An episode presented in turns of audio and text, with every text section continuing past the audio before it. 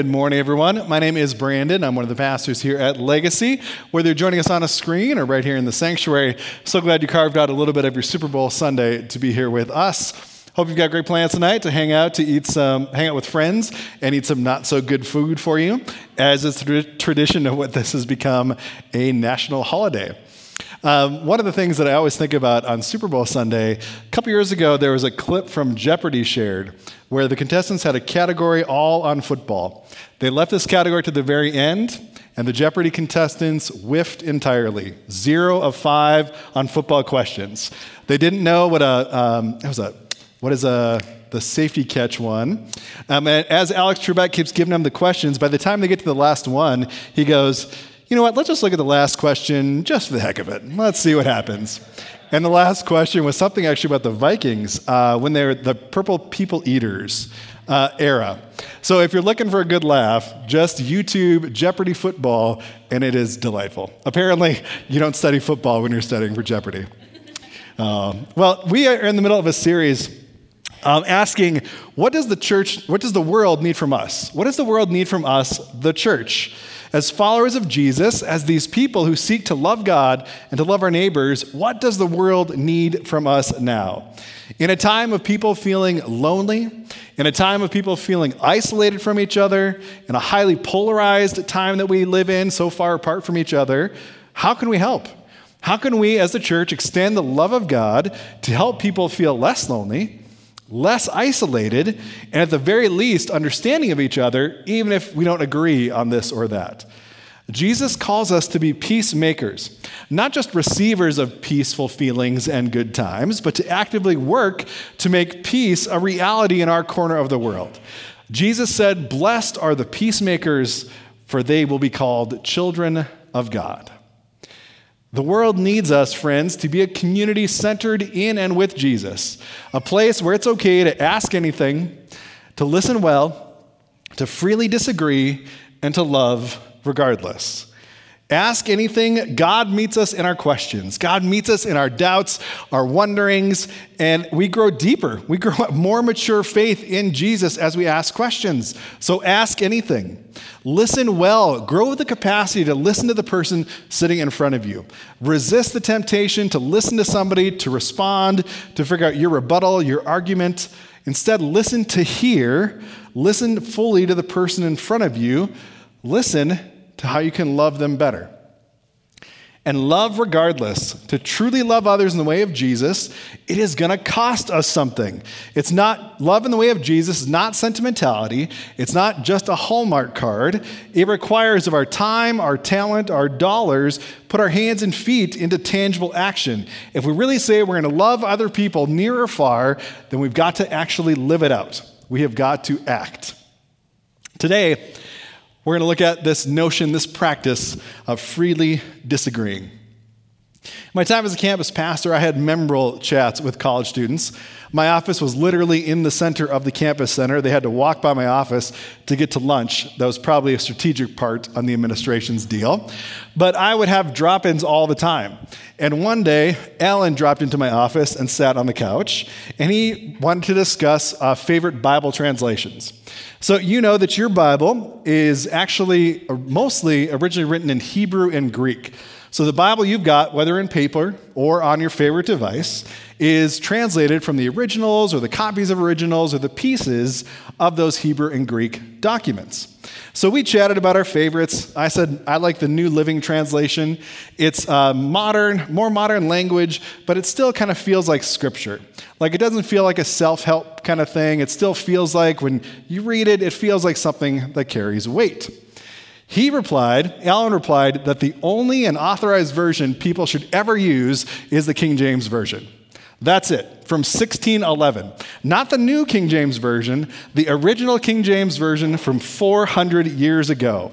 He was arguing so fervently, so passionately for this perspective, I had to switch into listening mode.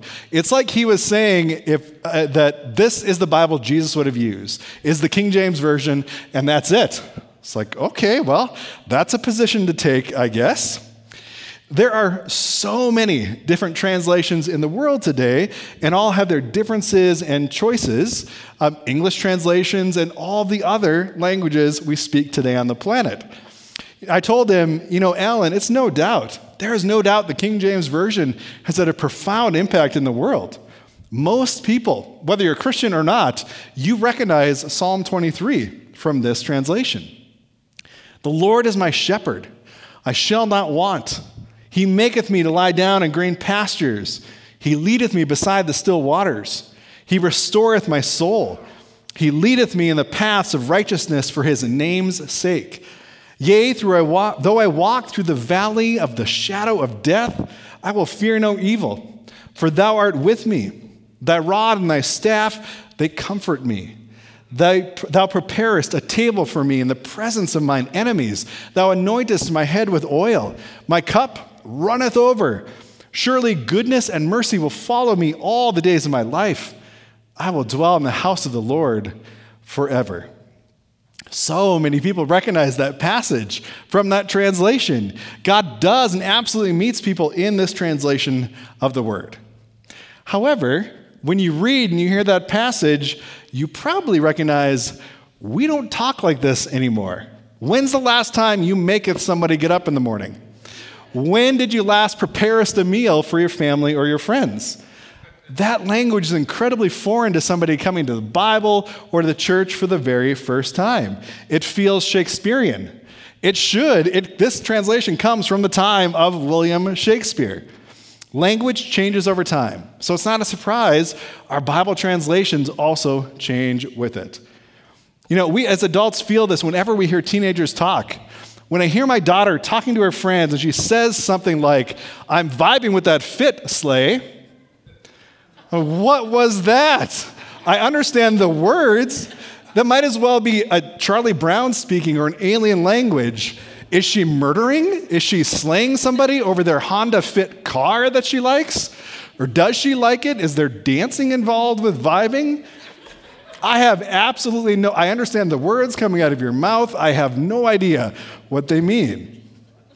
Language, friends, it changes with time. How we use it, it changes with generations. So it's no surprise that our Bible translations adjust as well. Now, not only that, it's a little counterintuitive because we're 400 years separated from this King James Version.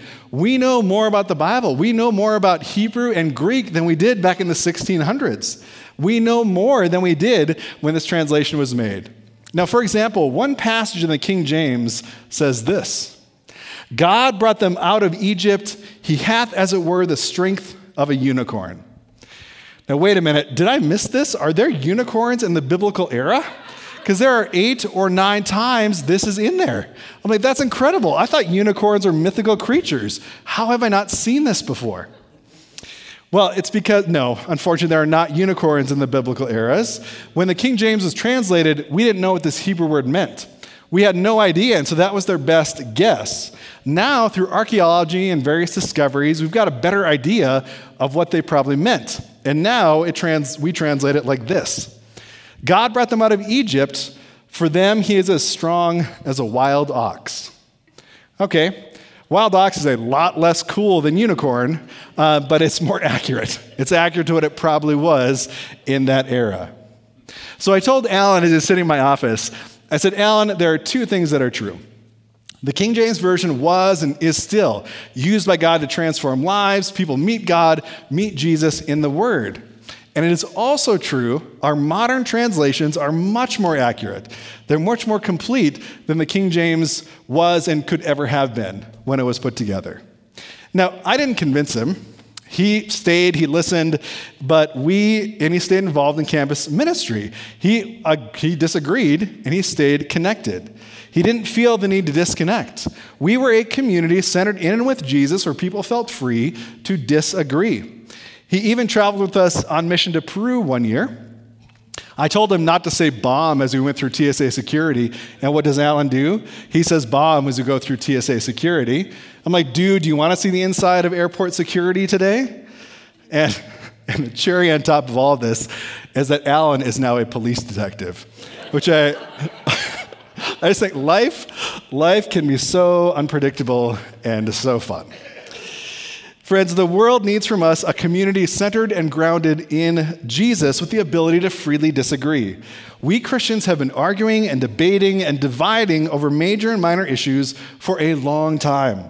There are more than 45,000 denominations covering 2 billion Christians on the planet. Some divided over minor issues, some more major. Some divided over the method and the way we do communion, or baptizing only infants and adults. Others divided here in the US over slavery. And still others were created out of historical events that they had no control over. That is how we, as American Methodists, came to be. Anglican priests, priests from England, couldn't get here to give us communion because of the Revolutionary War.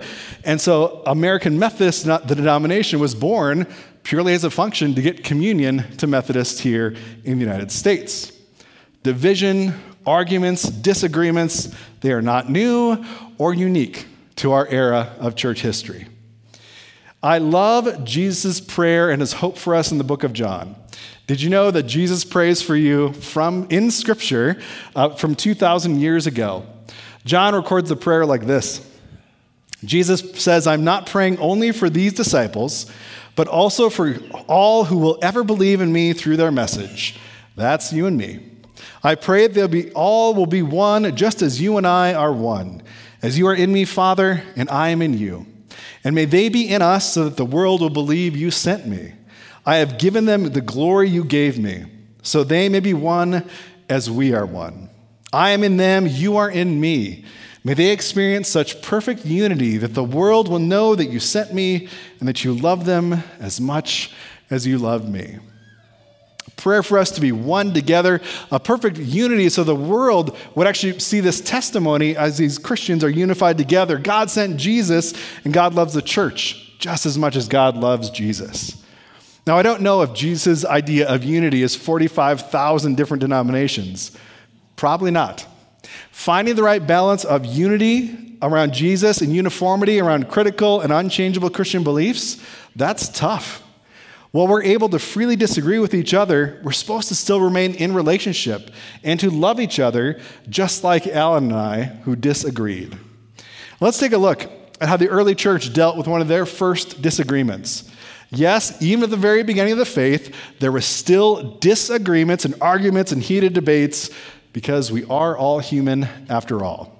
You want to follow along? We're going to be in Acts 15 together. It's in the back third of your Bible. You can follow along on your favorite device or on the screen with me. King James is just fine too.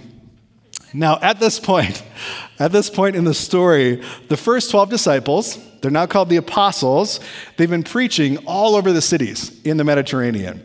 They're sharing the good news of Jesus, that he died and rose again for everybody.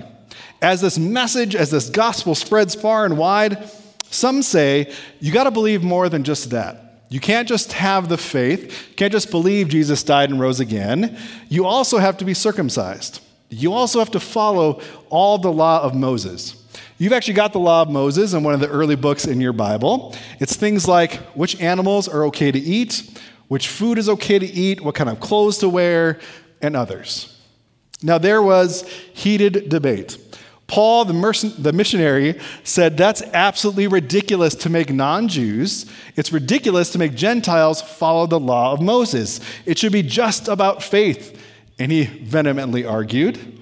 The church decided they needed to get together to come to some kind of consensus, so they sent delegates to Jerusalem. This is not unlike what we do as Methodists every year in our region. We sent delegates to go to worship, to pray, and to set priorities for communal mission and spending together. Let's pick this up in Acts 4 of chapter 15. When they arrived in Jerusalem, Barnabas and Paul, they were welcomed by the whole church, including the apostles and elders. They reported everything God had done through them. But then some of the believers who belonged to the sect of the Pharisees stood up and insisted the Gentile, the non Jewish converts, must be circumcised and required to follow the law of Moses. Well, just a short little welcome, and then we get right to it.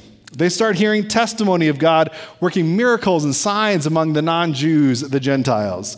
Peter says the Gentiles, they've received the Holy Spirit, just like the Jewish Christians are. It doesn't seem to be any distinction between the two groups. Peter noted, why would we put this law of Moses burden on the non Jews, the Gentiles, when we Jews, as Jews couldn't even do it? We couldn't hold up to this entire law either. James notes that anybody else notice this fulfills what the prophets talked about? The prophets talked about a time when even the non Jews would come to follow God. So James puts together a solution, or he proposes a solution. James says, okay, let's have everybody follow just a few things from the law of Moses. They've been preached in Jewish synagogues for generations. After a long discussion, debate continues. The story says they finally come to a consensus, and they send a letter to the non Jewish, the Gentile Christians. If you want to follow along, jump down to verse 28 in that same chapter. The church decided, for it seemed good to the Holy Spirit and to us to lay no greater burden on you than these few requirements. You must abstain from eating food offered to idols, from consuming the meat of strangled animals, and from sexual immorality. If you do this, you will do well. Farewell. They decided to follow Jesus, to believe the gospel that he died and rose again. It is primarily an act of faith. We are made right in God's sight by following Jesus and believing Jesus is, in fact, God in the flesh. Then, with the Holy Spirit active in our lives, we seek to live lives that are set apart, that are different. The Bible calls this holiness. We serve as a beacon, a lighthouse, driving people towards the love, light, and life in Jesus that we have found. The simplified law of Moses is what they decide all Christians, Jewish Christians, Gentile Christians, all Christians should follow. So, how did they get to this place? How did they get to where they, where they were freely disagreeing and got to a place of consensus? Well, they came to it because it seemed good to the Holy Spirit and to them. They stayed in community together to come up with a solution that everyone agreed upon. They didn't run off to start their own thing. There it was no other group of Christians they could run to. This was it. This was the church. So they stayed together in community with prayer and the Holy Spirit to come up with a plan moving forward. They practice something that can be hard to put into practice today. Just because I don't agree with you doesn't mean I reject you. Just because I think this way and you think that way does not mean I reject you and I hate you. It means I see things differently, but it doesn't mean you are not the child of God, made in the image of God, that you absolutely are. Just because we freely disagree does not mean we reject the person in front of us. Quite the opposite. They wrestled through a hard conversation together. They freely disagreed. Right at the top of the story, right after welcomes get out of the way, they disagreed. It is okay to disagree. It is okay to freely disagree. It is okay to disagree with something we as pastors might say on a Sunday morning. It's a sign of maturity of faith. It's a sign of critical thinking to say, if I say something and you wonder if you agree or not, go study, go learn, go explore. That is a wonderful way to grow closer to Jesus. We also see the early church was open to listening to each other and listening to others who don't see the world the same way. Or, as we might say in the 21st century, they were trying to see through some other sets of lenses. They were trying to walk in somebody else's shoes. They're trying to see what it looks like from the other perspective. They were willing, this group of Jewish Christians, to try to see from the perspective of non Jews who the Holy Spirit was clearly working through and with. They listened well. That was last week's practice.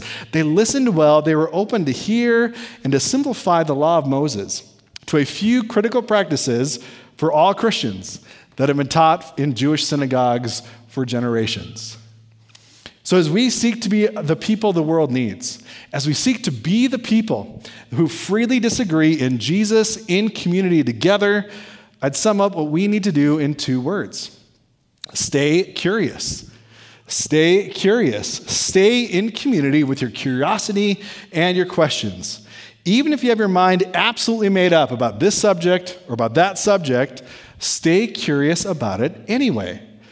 I've always thought the idea of an open mind is not that you don't desi- decide things. Of course, you decide things, you have definitive opinions and beliefs.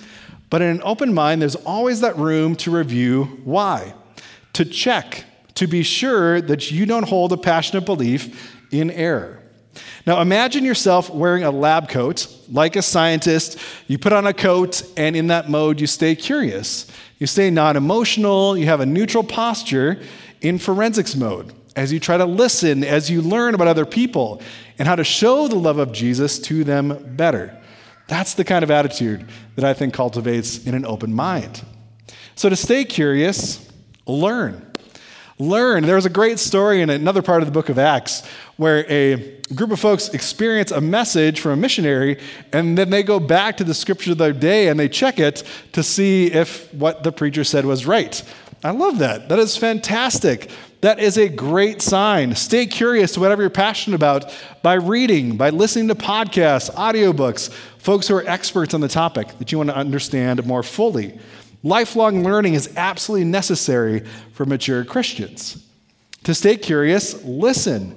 Listen well to the stories of others whose life experiences could not be more different than yours.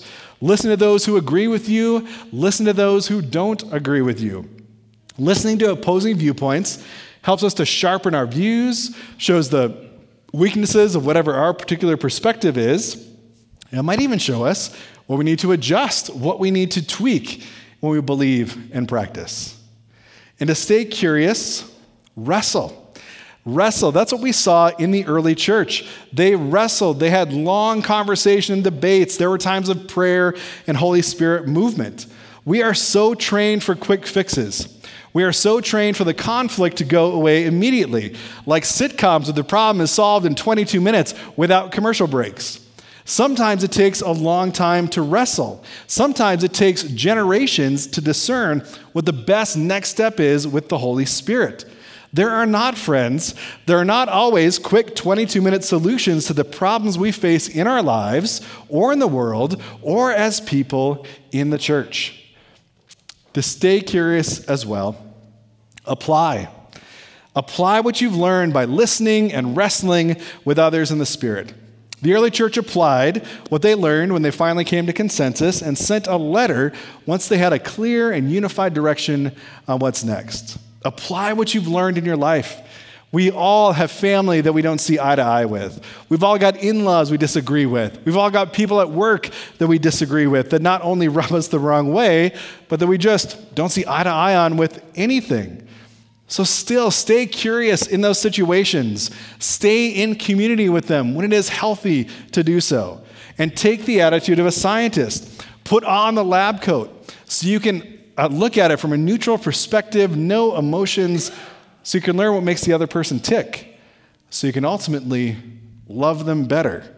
Remember, we freely disagree, but it doesn't matter. Regardless of anything, we are still supposed to love. We're still supposed to love regardless.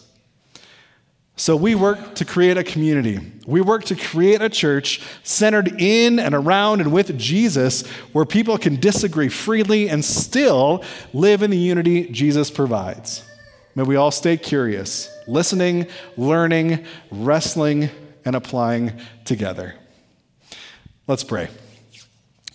Lord Jesus, may we find our meaning. May we find our purpose. May we find our hope, our life in you. We recognize that not everyone in the room today, not everyone present, not everyone living, viewing us on a screen, we are not a monolith. We do not see everything the same. We have different passions and beliefs but we do all desire. We all desire to be found in you, to be shaped by you. So, as we move into a new week together, may your Holy Spirit help us to see the people, the people you love, behind the various disagreements and conversations and arguments that will fill our week. May we freely disagree so we can love regardless. It is in your resurrected Savior's name that we pray together. Amen.